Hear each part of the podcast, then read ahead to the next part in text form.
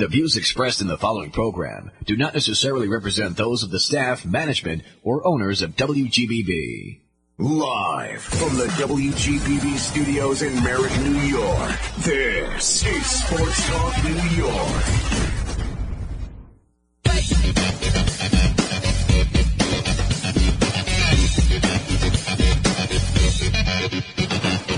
Okay, we are back. We're back with Sports Talk New York on WGBB here on a rainy night here on Long Island. Well, we had some big news on the baseball front the last couple of days. Shohei Ohtani signs with the Dodgers for 10 years, 700 million. Costs $50 to park at Citi Field next year. What do you think? Where will it stop and will it stop? I ask you, the fan. I ask you, the guy who stands with me for a hot dog and a soda. When will this end? right, Brian? Well, it's only going to keep going. That, that, that's the way of the world. Well, happier, less threatening news. The Hall of Fame's committee, uh, the the, temp, the contemporary committee, met to review the qualifications of several managers, umpires, administrators. Uh, they elected the great former manager Jimmy Leyland uh, to stand on that stage, uh, hopefully on a sunsplash July afternoon at the Clark Sports Complex in Cooperstown. Lou Piniella, the great Lou Piniella, missed by one vote, and Bill White, uh, former National League president and broadcaster with the Yankees, fell a couple of votes shy. But look, we can look ahead, and we'll talk about, about this on an upcoming show. The Baseball Writers Association of America vote takes place in January. I believe it's the 23rd, to see who else uh, will gain election to the hallowed shrine in Cooperstown. Well, our next guest, a local guy. Always good when we can welcome someone who grew up in the area to the show. He attended West Islip High School as well as Stony Brook University.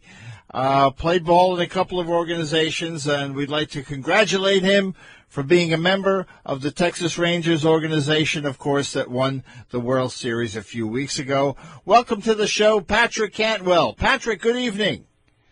Hey guys, thanks for having me. Wonderful to have you aboard, Patrick. Now, you grew up in West Islip. What, what, what area of town did you grow up in?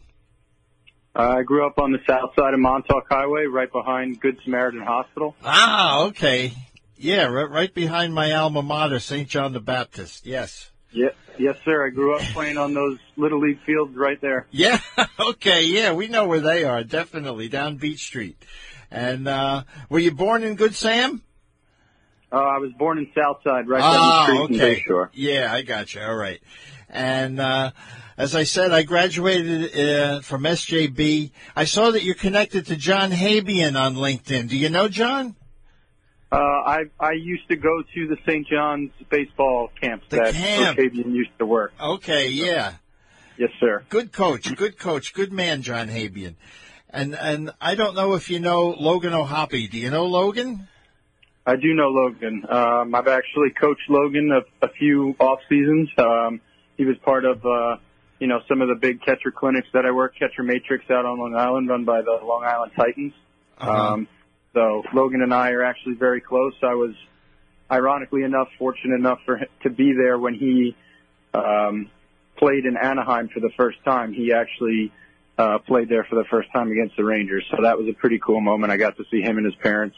Um, nice. so that was awesome. Yeah, for folks who don't know, Logan is another St. John the Baptist graduate, a couple of years after me, just a few. And, and uh, now with the Anaheim Angels, the uh, Los Angeles Angels of Anaheim, whatever you want to call them, he's with that team, had a great minor league career with uh, the Phillies organization and with the Angels, and he's now uh, the starting catcher out there in Anaheim. And uh, we've had Logan on the show, a good, good, good man, and uh, a great future ahead of him. Now, what started you off with baseball, Patrick? Uh, out in the street, in the backyard, wiffle ball. What, what, what's your beginnings? Yeah, it was uh, you know playing catch with my dad in the front yard when he got home from work.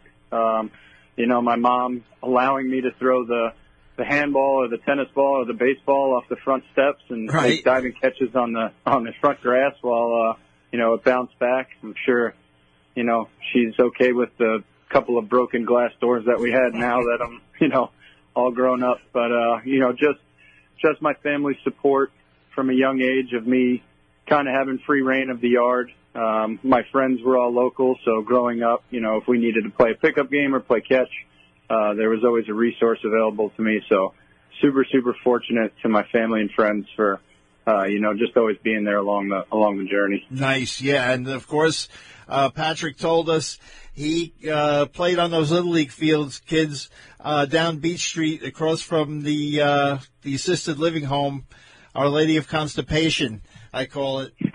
Um, and that's a story for another day. Now, who were your teams and your favorites as a kid, Patrick?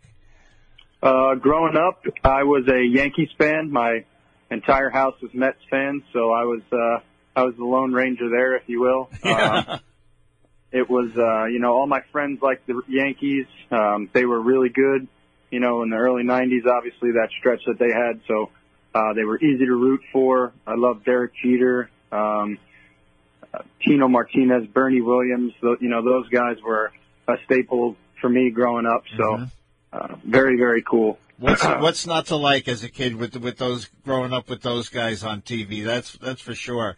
We're speaking to Pat Cantwell tonight of the Texas Rangers. Now, were you a star in the league, Patrick? Were you one of the guys that uh, that led the leagues? uh, I'm, I'm not sure if you would call it a star. You know, I always just kind of uh, bounced around the infield or, or caught or, you know, whatever was needed of me by the coaches. So Uh-huh. uh, I don't know if I would consider myself the star of the team, but uh, I, I like to pride myself on just being there every day and doing whatever, you know, the coaches asked of me. Nice. And uh, your days at West Islip High School. What what do you remember from them? Uh, whew, you know, I, I remember the bond that I had with my teammates, my best friends. You know, growing up, we um, we had two middle schools in our town, so half of us were on one team, the other half were on the other team. And once we got to high school, we, um, you know, we we had a pretty formidable team. Uh, we went undefeated our our freshman year. We were on the JV team. We went undefeated, and then the next three years we we competed and fortunate enough our senior year to bring a Suffolk County championship back to West Islip, which hadn't been done there in quite some time. So, um, you know, just just the after school camaraderie with the guys going out, uh, Coach Maletti, Coach Yulee. Um, they were they were a little bit more football guys back then, so I, I remember running Yeah. some sprints for doing some stuff wrong. Yeah. but uh, you know that only made us better. So, um, you know, I wouldn't trade those days for anything. Now, after high school, Patrick, were, were you drafted or you decided to go to college? Which which route did you take? Uh, I decided to go to college. Uh, Coach Senk at Stony Brook had recruited myself. Um, one of my best friends, Nick Tropiano, uh, we decided that we would go to Stony Brook, and uh, you know we were we had a very good run at Stony Brook, freshman, sophomore, junior. Uh, he was he was drafted his junior year, and then I was drafted junior year as well. Decided to go back to school, and um, senior year we made a run to the College World Series, and then I was drafted again after my senior year. Yes, Stony Brook's baseball program, Pat, it's really come a long way uh, in, in the uh, last couple of years. Um, how did you get from Stony Brook to professional baseball? Uh, tell us about that road and if there were many bumps in it. Uh, I think for any athlete, you know, there's always going to be bumps in the road. Mine just so happened to be, um, you know, some injuries here and there that, you know, guys deal with. Um, right out of right out of Stony Brook senior year, the Rangers drafted me in the third round. Uh, I was home for about three days, I think, after we were eliminated from the College World Series, and I got shipped off to Spokane, Washington, which was the short season team at the time uh, for the Texas Rangers, and I spent some years there from high A to double A, made it up to triple A. Um, I was traded from the Rangers to the Blue Jays, and my last uh, last go around was spring training um, when the COVID shortened season. Um, I got sent home from spring training, and unfortunately, uh, you know, I just never received the call to go back. But those years that I spent in the Rangers and Blue Jays organizations, I wouldn't trade for anything. We're speaking to Patrick Cantwell tonight on Sports Talk New York. Now, Pat, was, was there anybody in your minor league, minor league career who, who really made a difference in the process of, of you becoming a better ball player? Maybe we know the name of, of a coach or, or somebody, or, or it can just be uh, someone who helped you along the way. Um, you know, again, I, I leaned on my family heavily uh, during my minor league career. It's very difficult to be away and, you know, not be around family for the holidays and for birthdays and summers. So they were always a constant in my life. Um, you know, my friends, again, I would have friends come visit me. We had some, some managers in the Rangers organization, Casey Candaele, Jason Wood, Jason Hart. Um, you know, th- there's people that you cross paths with that you'll just never forget. And those guys were, were just instrumental for me. Jason Wood was my manager for three different seasons. He kind of moved, moved up as I moved up in affiliate. So he's somebody that I leaned on.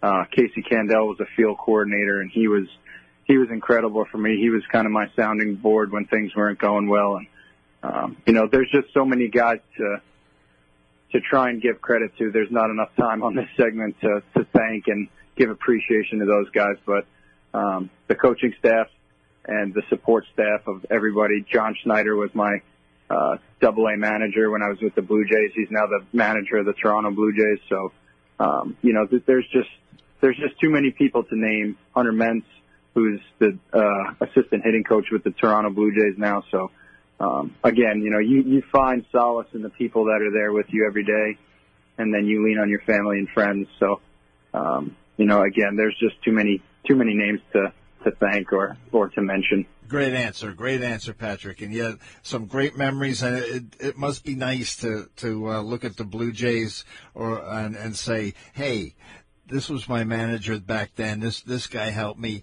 and they're at the major league level. I can imagine that that's a, a wonderful privilege to be able to say that.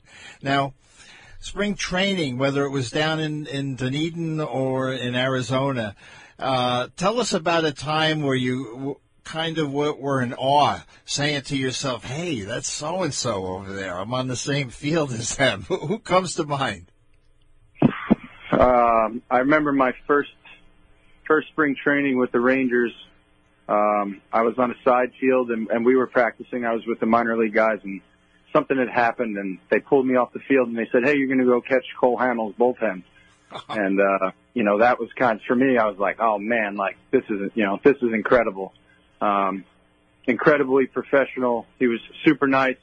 Uh, you know, he kind of led me along with what he wanted to do and I just tried to do my best, um, you know, to, to be there for him and, and help him in ways that he needed. But I'll never forget that day when they had me catch him. He was, he was kind of the first big league guy that I had worked with, um, you know, in spring training. And at that point in his career, he was, you know, a top five pitcher in baseball. So that was a pretty incredible moment. Nice story. Yeah. Now, getting the job as as the bullpen catcher, Patrick, I can imagine uh, you, you have to have the confidence of the, the pitching staff the the coaching staff as well. So so you you have to have pretty good credentials to get that job. Hello, you there, Patrick? Oh yeah, I'm sorry, I just lost you for a second. That's okay. Yeah, I'll I'll, I'll reiterate.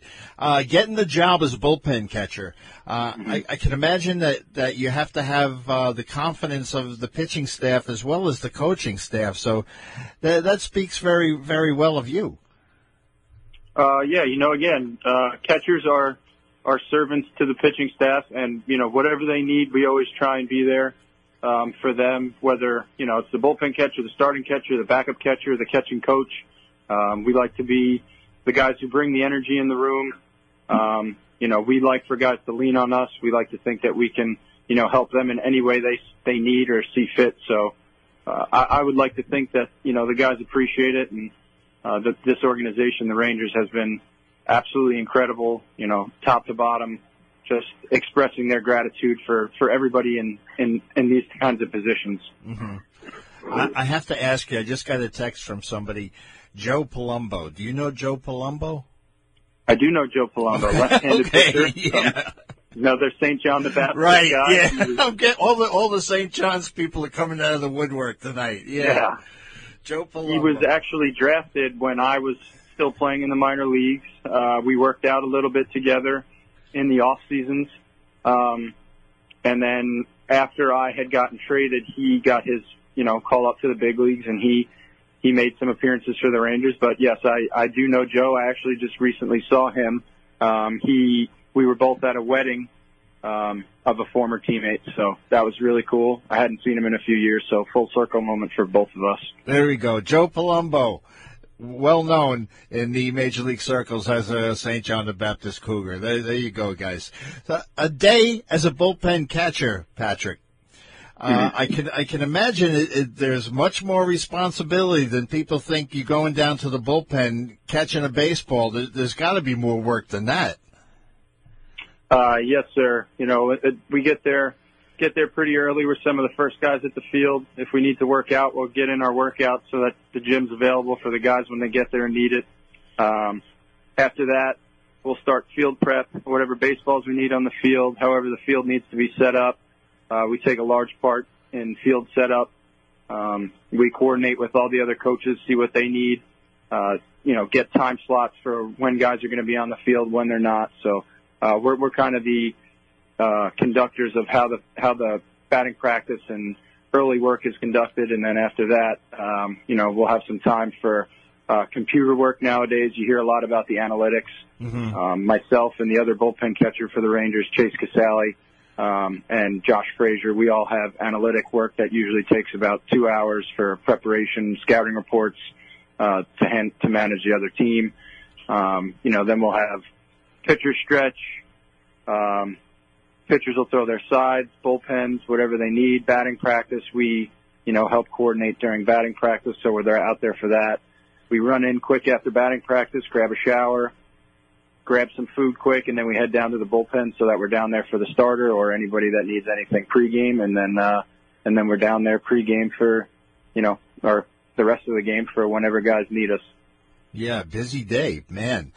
Uh, see, kids, it's it's not all uh, just catching a pitcher. There's a lot more preparation that goes into the, the guys out there in the bullpen. Now, Patrick, once you get the call from the dugout, who usually mm-hmm. calls, the manager or the pitching coach?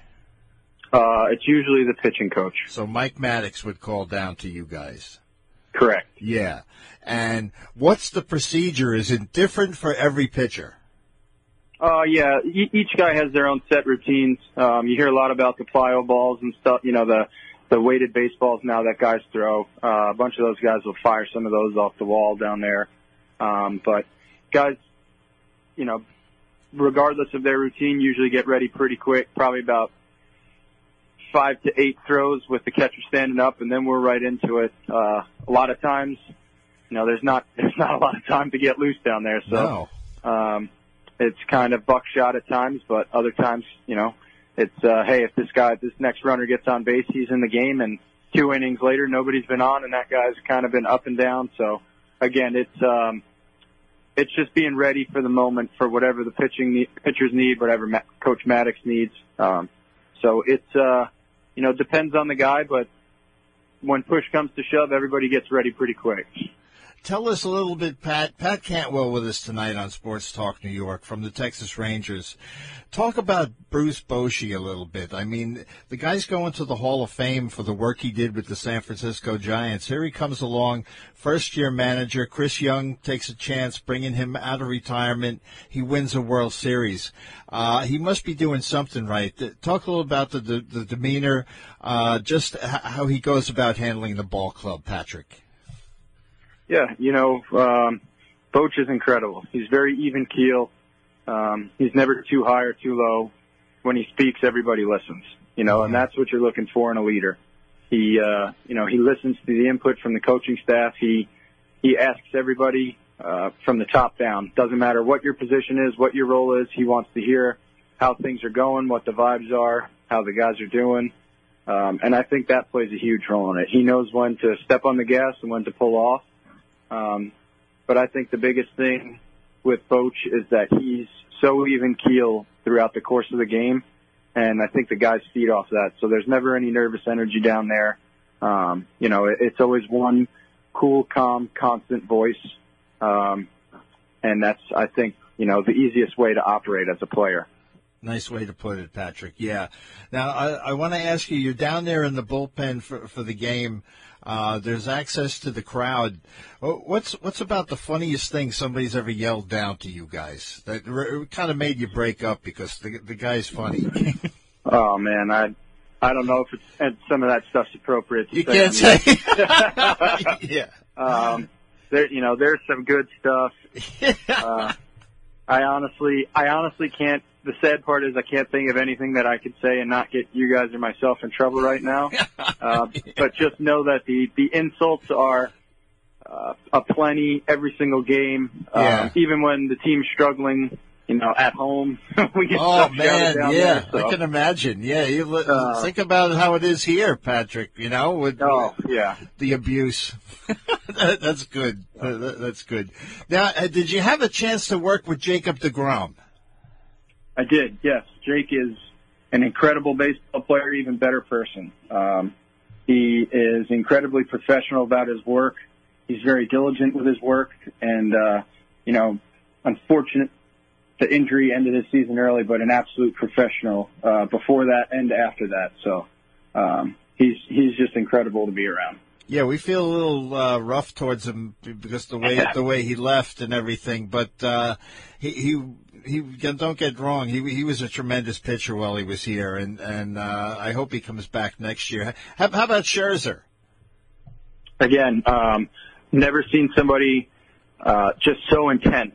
His intensity is is his calling card, and um, you know his first day there, everybody saw it, and I think the guys fed off that from the clubhouse. So uh, again, absolute professional in everything that he does, and his intensity is just something that I, up until that point, had never really seen, especially in his side work, game work. You know, guys can can get up and ramp the intensity up, but his bullpens are, are just as intense as his his game work, and that's you know you don't see that very often. So that was incredible to be a part of and work with uh, as soon as he got over there. Yeah, I can imagine, Pat. Pat Cantwell from the Rangers with us tonight.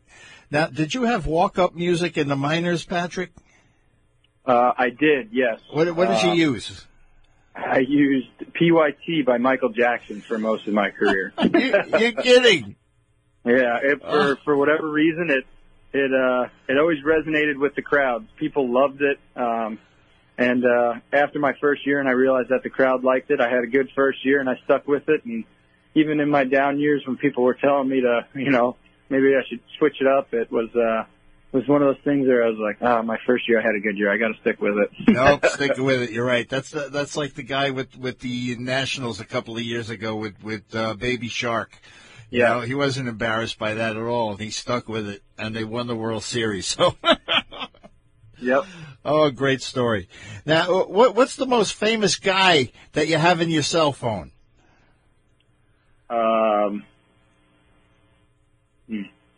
I probably that New Yorkers would would understand probably probably Mr. Degrom. Okay, Honestly, I would I would say I would probably say Jacob Degrom.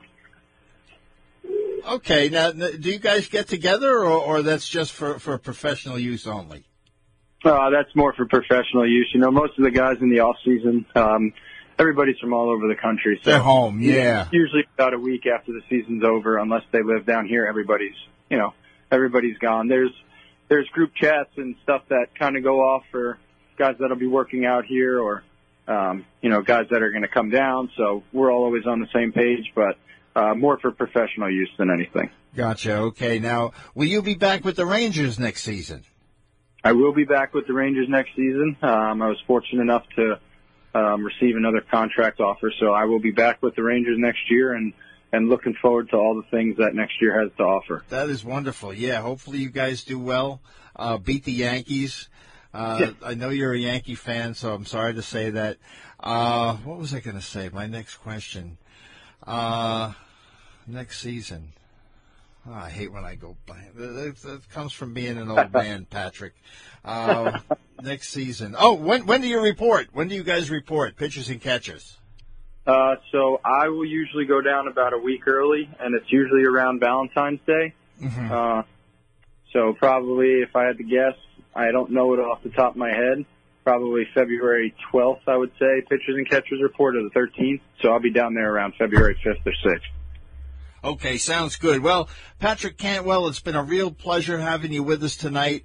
I thank you for taking time out of your Sunday evening to spend it with us back here on the island. Uh, look forward to keeping track of your career and with the Rangers in 2024, Patrick. Thank you so much for having me on. Love the love the PYT in the background right now. there we go. Appreciate you guys and your time. I hope everybody has a happy holiday. Thank you, Patrick. All the best. That's Patrick Cantwell, folks. Coming up next on Sports Talk New York, we will talk to another great author, Gary Morgenstein, about his latest work. So please stick around, folks.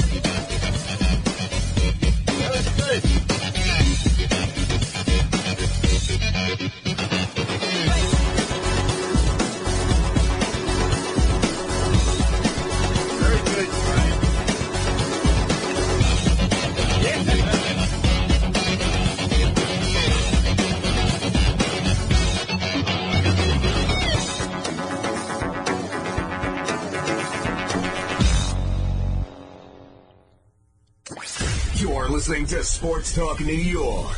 Tune in every Sunday night at 8 p.m. on Long Island's WGBB. Broadcasting on 95.9 FM and 1240 AM. Or listen live online at WGBBradio.com. Stay connected to Sports Talk New York on WGBB by following us on Facebook, Twitter, and Instagram at WGBB Sports Talk. You're listening to Sports Talk New York on Long Island's WGBB. And now, back to the show.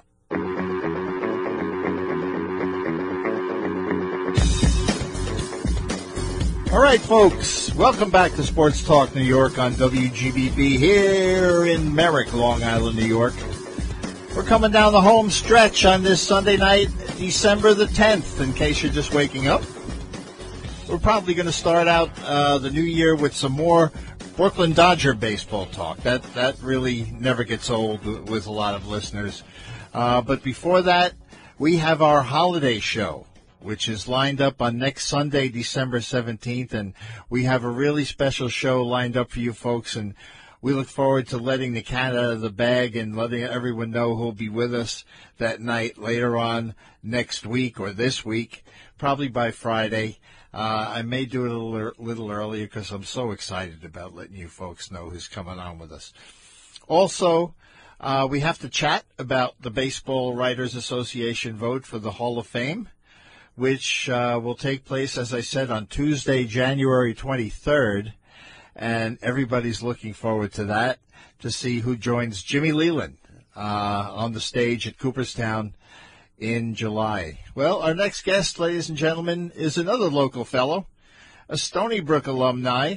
He's a prolific author in his own right, and we're going to discuss his latest work tonight. He's written six novels, including uh, the science fiction baseball novel A Mound Over Hell. And I think uh, that's about the Mets season last year. Uh, book one, In the Dark Depths, set on the eve of the 22nd century, after America has lost World War III to the Islamic Empire. Interesting, folks. Now, book two will be published by BHS Press next year. I welcome to the show tonight Gary Morgenstein. Gary, good evening.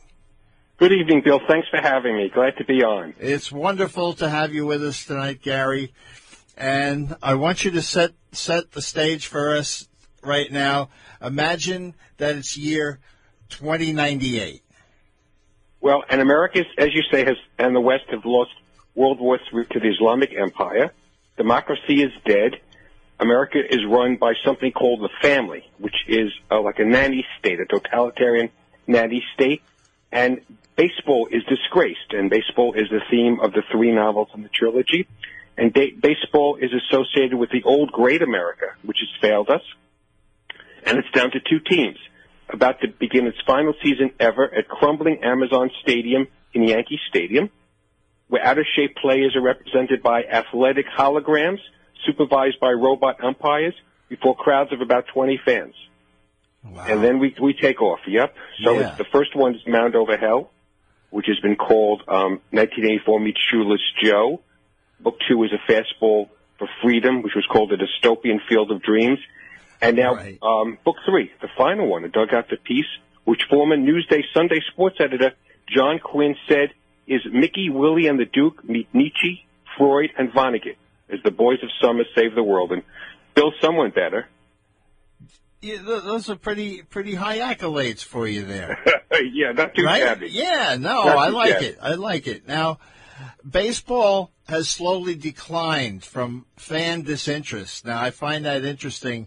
During World War III, uh, the baseball players launched a terrorist attack at Amazon Stadium, which it, people should know is the former Yankee Stadium. Yes. Yes, and they because they um, felt the government um, was not prosecuting the war more vigorously. This is taking baseball social activism on steroids, so to speak. You know, when you write dystopian novels, you like people to see how things could happen and how um, you're not predicting necessarily, but you want to make it credible. Well, unfortunately, the terrorist attack failed, and so baseball was simply outlawed in a sense. They destroyed all the um, ballparks except for Amazon Stadium, leaving it as a, as a, as a crumbling memory. They trashed, um, they burnt down the Hall of Fame. Fortunately, mem- some of the memorabilia was saved by the custodians of the memories. And baseball seems to be circling the toilet. And so as, on opening day, Puffy Nedick, the baseball historian, who was a former standout college pitcher, um, he celebrates his birthday, drinks way too much bourbon. Some things don't change in, in the 22nd century. Right. Wakes up, wakes up the next morning with a hangover and sees this, you know, fat old guy asleep on his on his kitchen floor. And he smells the guy. He says, "Who are you?"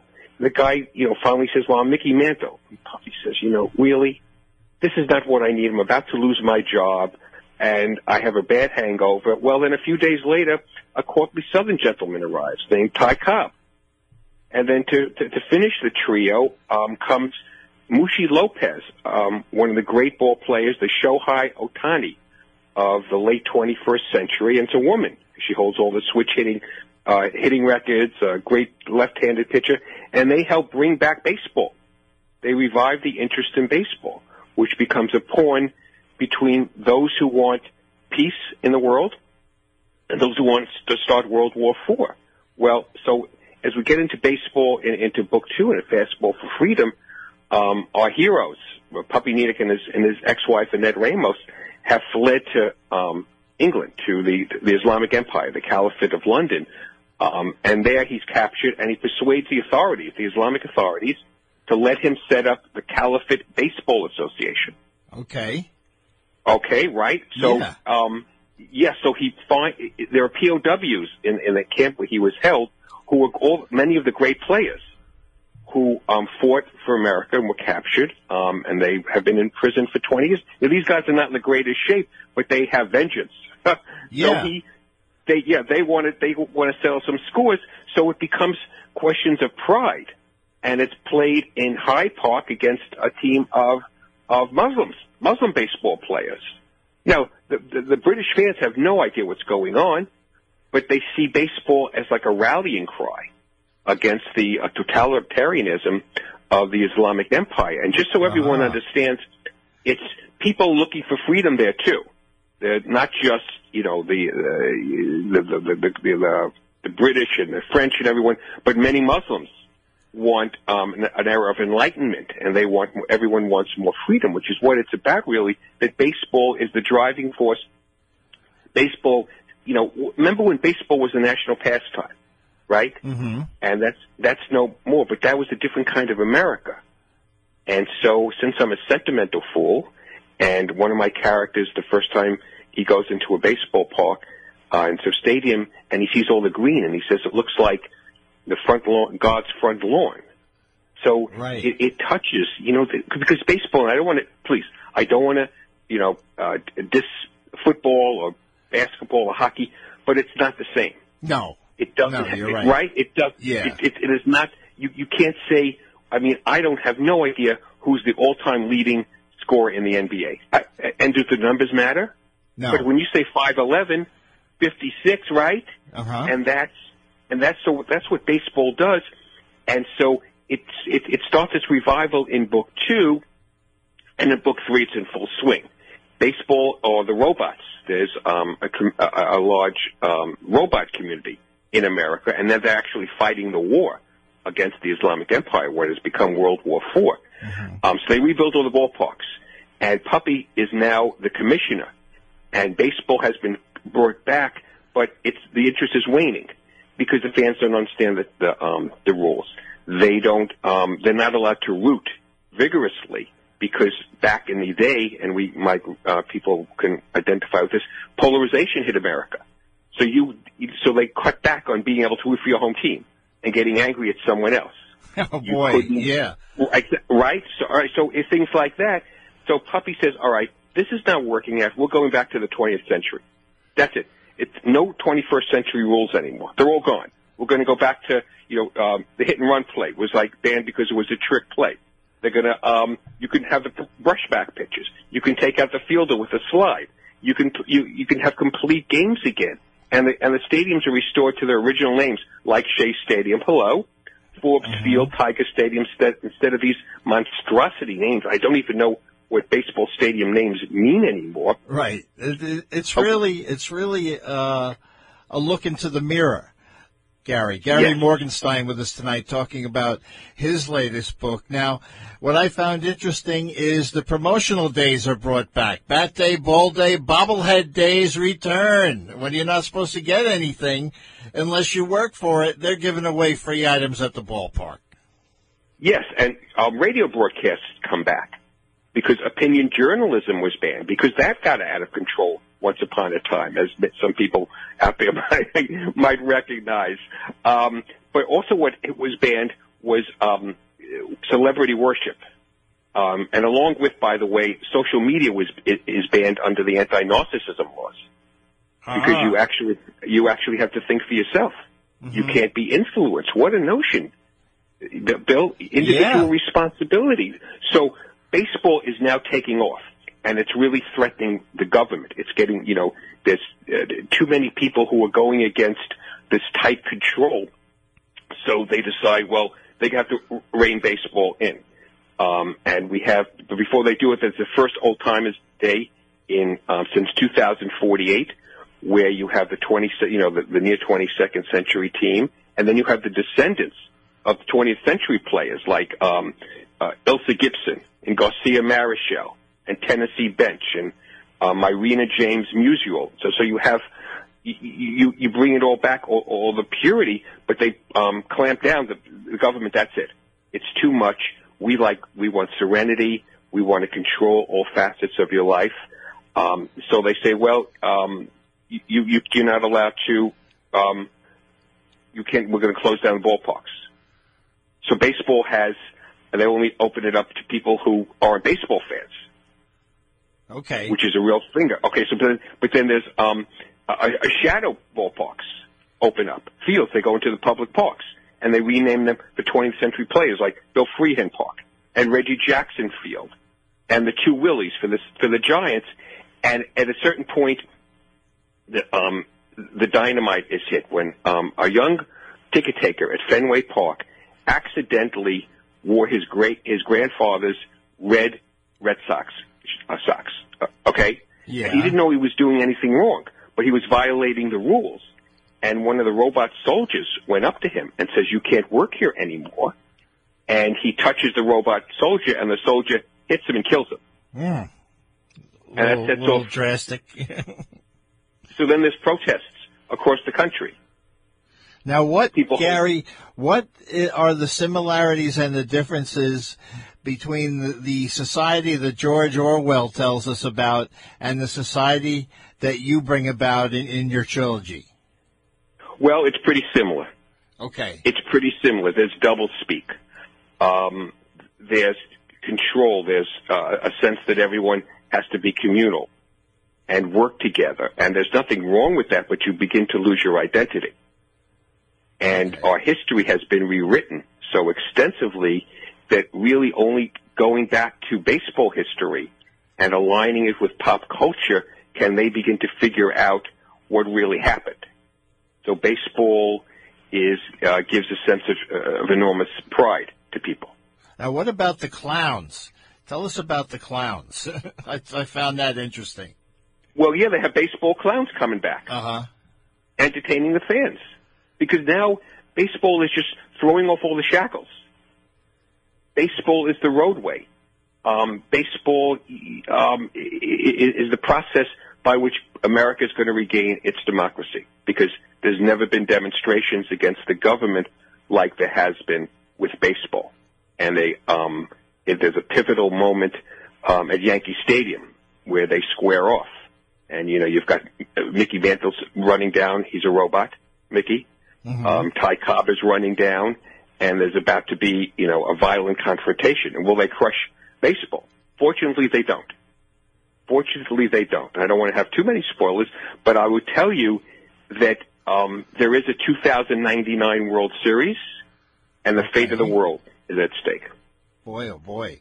That, that puts puts me on the edge of my seat, Gary. Gary Morgenstein with us tonight on Sports Talk New York. And the idea for, for this trilogy, how the heck did you come up with it, Gary? Well, it's very straight. You know, you, when you hear how the sausage is made, this is uh, May 2015, and my wife and I were having Sunday breakfast, everything bagels with a schmear, of course, right. listening to the Beatles, and the idea just popped into my head.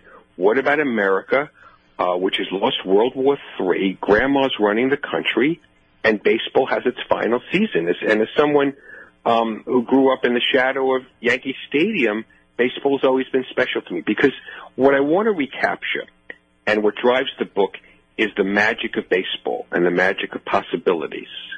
And that touches everything because you, you think, you know, you've always heard it's like the law of physics, it's really impossible to hit a baseball. I mean, how do they do it with that little reaction time, right? It's, it it's almost defies belief. And there's something very special about baseball. And when you, you know, with the, the first time you've gone to the game with a parent, it's something, I mean, I remember going to my first game at Yankee Stadium with my father sitting behind a pole, Yeah. right? Right, I mean, yeah. There's, there's, you know, there's something that is really part and parcel of America. Uh, you know, in my wor- in my world, I say in 2035 the minor leagues are going to close. But that's when you talk about minor league baseball, for example, that's purity. I, I'm I'm here in Brooklyn, and we you know we see the cyclones. It's beautiful. You know, you've got the the real cyclone roller coaster in this di- distance. You have the the ocean breeze. You have the hot dogs, and you're watching baseball. And it's still baseball. It might. It's not Major League Baseball. It's not that skill, but the rules are all the same. Right. It, it's sort of surreal. It is surreal. It is Yeah. surreal. It is surreal. That's why we have to support baseball, which is why I've devoted you know, eight years of my life writing the book, these books. Well, I tell you, it's it's riveting. Tell us about the clowns in the giant uniforms. That's that's another uh, point that that sticks with me. Well, because when we, they had the um the, the shadow fields, they they got left out of the ballparks. They said that's at the major league season. If you're not going to obey the rules and listen to the rules of the of a family society, um, there's not going to be any baseball. So they had um in North Beach there was there was a, a rambunctious contest between supporters of Willie Mays and Willie McCovey to select the name of the field. So clowns in Giants uniforms trotted around the field chanting the competing statistics of the of the two giant legends, and um, Two Willies Field was born. Ah, okay, there we go. Right, right. So Yeah. it, it, but but but baseball w- was able to always react and respond, and um, and and no matter how much they tried to control it and um, limit booing and um, not allowing you to ha- worship, you know, have a fan, you know, support your individual fans and your your, your players and your teams, the, the the fans resisted. Yeah, I mean, you go to a game today, Gary. Seventy-five percent of the people have somebody's name on the back of their shirt. It's not Yeah. their own. Yes. Well, and in in the novels, um, someone is the first person to get arrested for wearing um, the name of his favorite player, Robin Yount, at county at, at Milwaukee's County Stadium. Uh huh. So they make him take off his jersey, and go sit in, um, out there in, in the bleachers without his, his jersey. And so other fans in sympathy all take off their jerseys and start chanting "No melanoma." So yeah, so True. you know, so, because there's a lot, there's got to be humor, because it's you know there's a there's a darkness in the trilogy, but there's also light, and I think as a writer you have to show that. Uh, ultimately, um, the world is saved by faith, and I'm not talking religious faith and, or faith, you know, belief in God. I'm talking faith in ourselves and each other, and by baseball. right. And and how critically acclaimed uh, is your trilogy? Talk us talk to us a little bit about the accolades and and the positive uh, feedback you've received on the books. Well, people, you know, just love it. Say it's a it's an epic adventure, that it's powerful, that there's um, it, it's terrifyingly timely, especially what's going on now. Uh, when I wanted to have America lose World War Three, because I thought I wanted I wanted America to fail. Okay, or we're going to lose World War Three, but who would we lose it to? And uh, well, you know, to do it to Russia, well, that's been done before. You know, Red Dawn, it's that's China. Well, that would be kind of boring. But it, Islam is, um, you know, it's a it's a definite clash clash of cultures, Right. and I thought that would really show up. But what I've done is, as a writer, you must do this. You must show all layers of people. You can't have, you know, mustache twirling villains, right? You have to show people who are in their in their surroundings trying to do the best they can. And I've and you show respect. And no one has I tell you, in two books no one has called me, you know, how dare you say that you're a bigot or nothing because they see how hard I've worked to make it realistic. And and the uh, the fact that you've chose the Islamic Nation uh, is frighteningly real. Yes. Yeah. Frighteningly real. Yes. Yeah. Yes, yes, and I and I don't, you know, and again, I don't mince um, words. I make it, you know, it's it's kind of scary, the the, the what if, the what could be, but ultimately, ultimately, people survive, and people fight back, and in, in the and what makes all books, of course, are the characters, and I have really a bunch of ordinary people who only wanted to get along who just wanted, you know, nice jobs and a good meal and someone to love and, and good health get caught up in and become extraordinary heroes. And they become greater than themselves. And I think when you write novels and when you, when you read a novel, when you watch a movie or a television series, what lingers is, the people. And the people you identify with. And I think I've really, um, created a really, um, a wonderful cast of, of very different, diverse people. I agree. Gary Morgenstein with us tonight on baseball uh, in the future, uh, so to speak, and uh, we're moving right along here on uh, Sports Talk New York. Have you had any feedback from inside the baseball community, Gary? Well, I'm uh, uh, Billy Sample um, called it a. Uh, remember Billy Sample with the Yankees? Yeah. Yes, he called it. You know, an out of sight grand slam home run. Oh yeah, people have been very good. Joe Posnanski. Um, uh, yeah, I've had a, a lot of you know Fenway Nation. I mean, if someone from Fenway Nation likes a likes three books written by a Yankee fan, right? Um, and you know, people don't realize all the, or maybe they don't really think about all the wonderful literature over the years and all the great writers. I'm not putting myself there, but all the great writers, you know, Philip Roth and Damon Runyon and, and Bernard Malamud and, and um, uh, W. Kinsella. I mean, just wonderful writers who have used baseball as a canvas.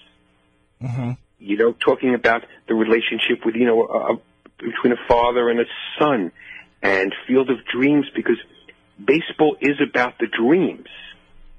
True. So, uh, right? I mean, and that's and that's and I think it's it's to love baseball.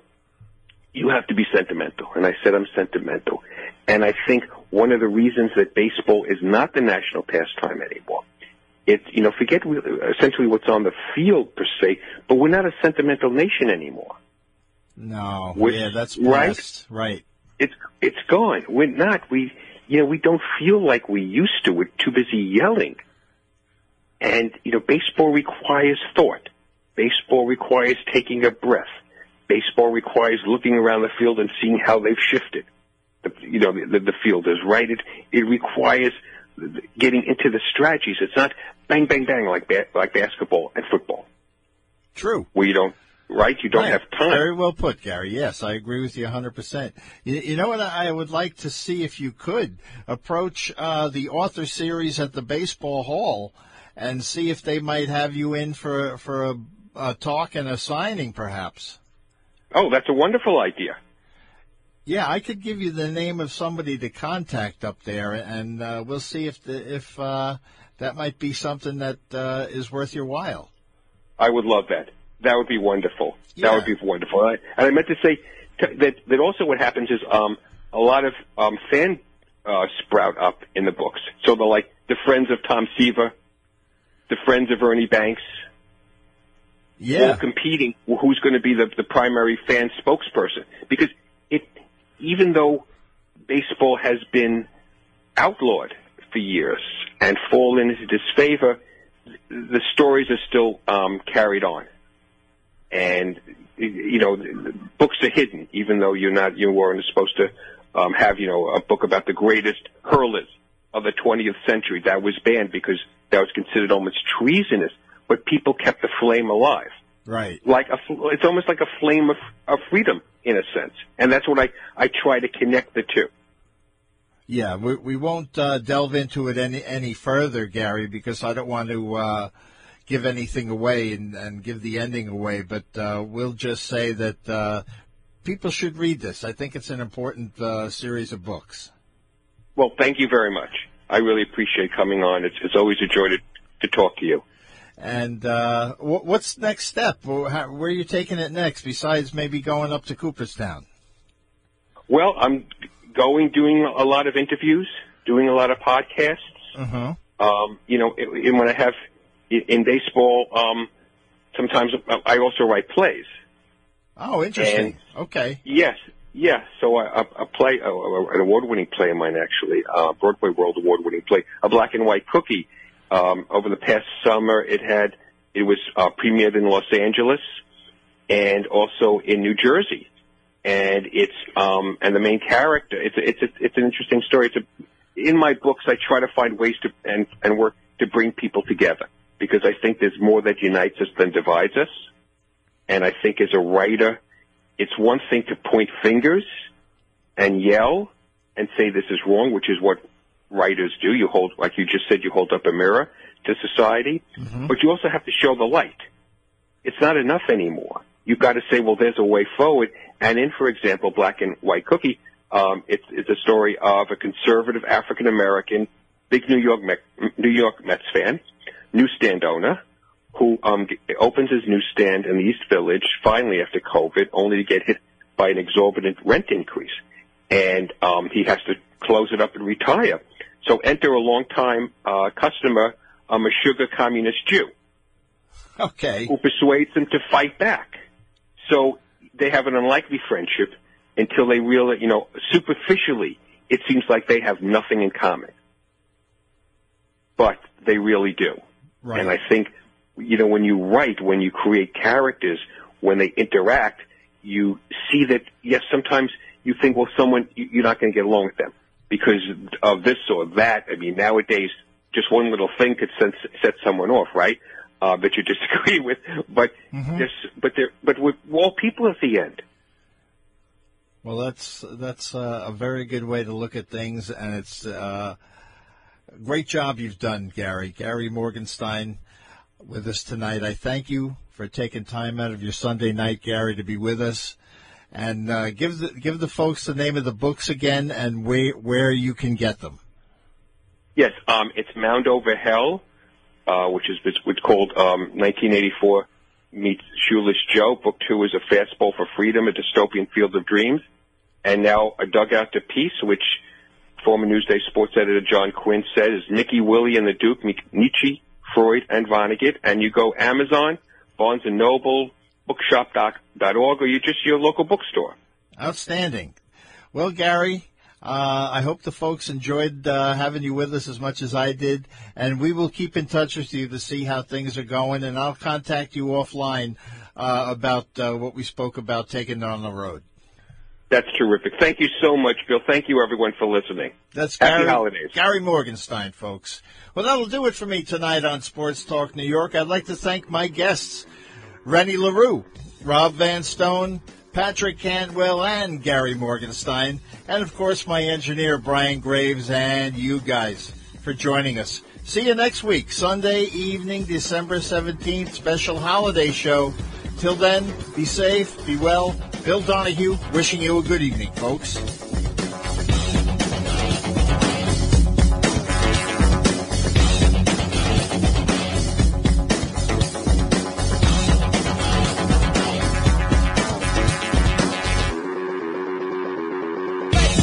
The views expressed in the previous program did not necessarily represent those of the staff, management, or owners of WGBB.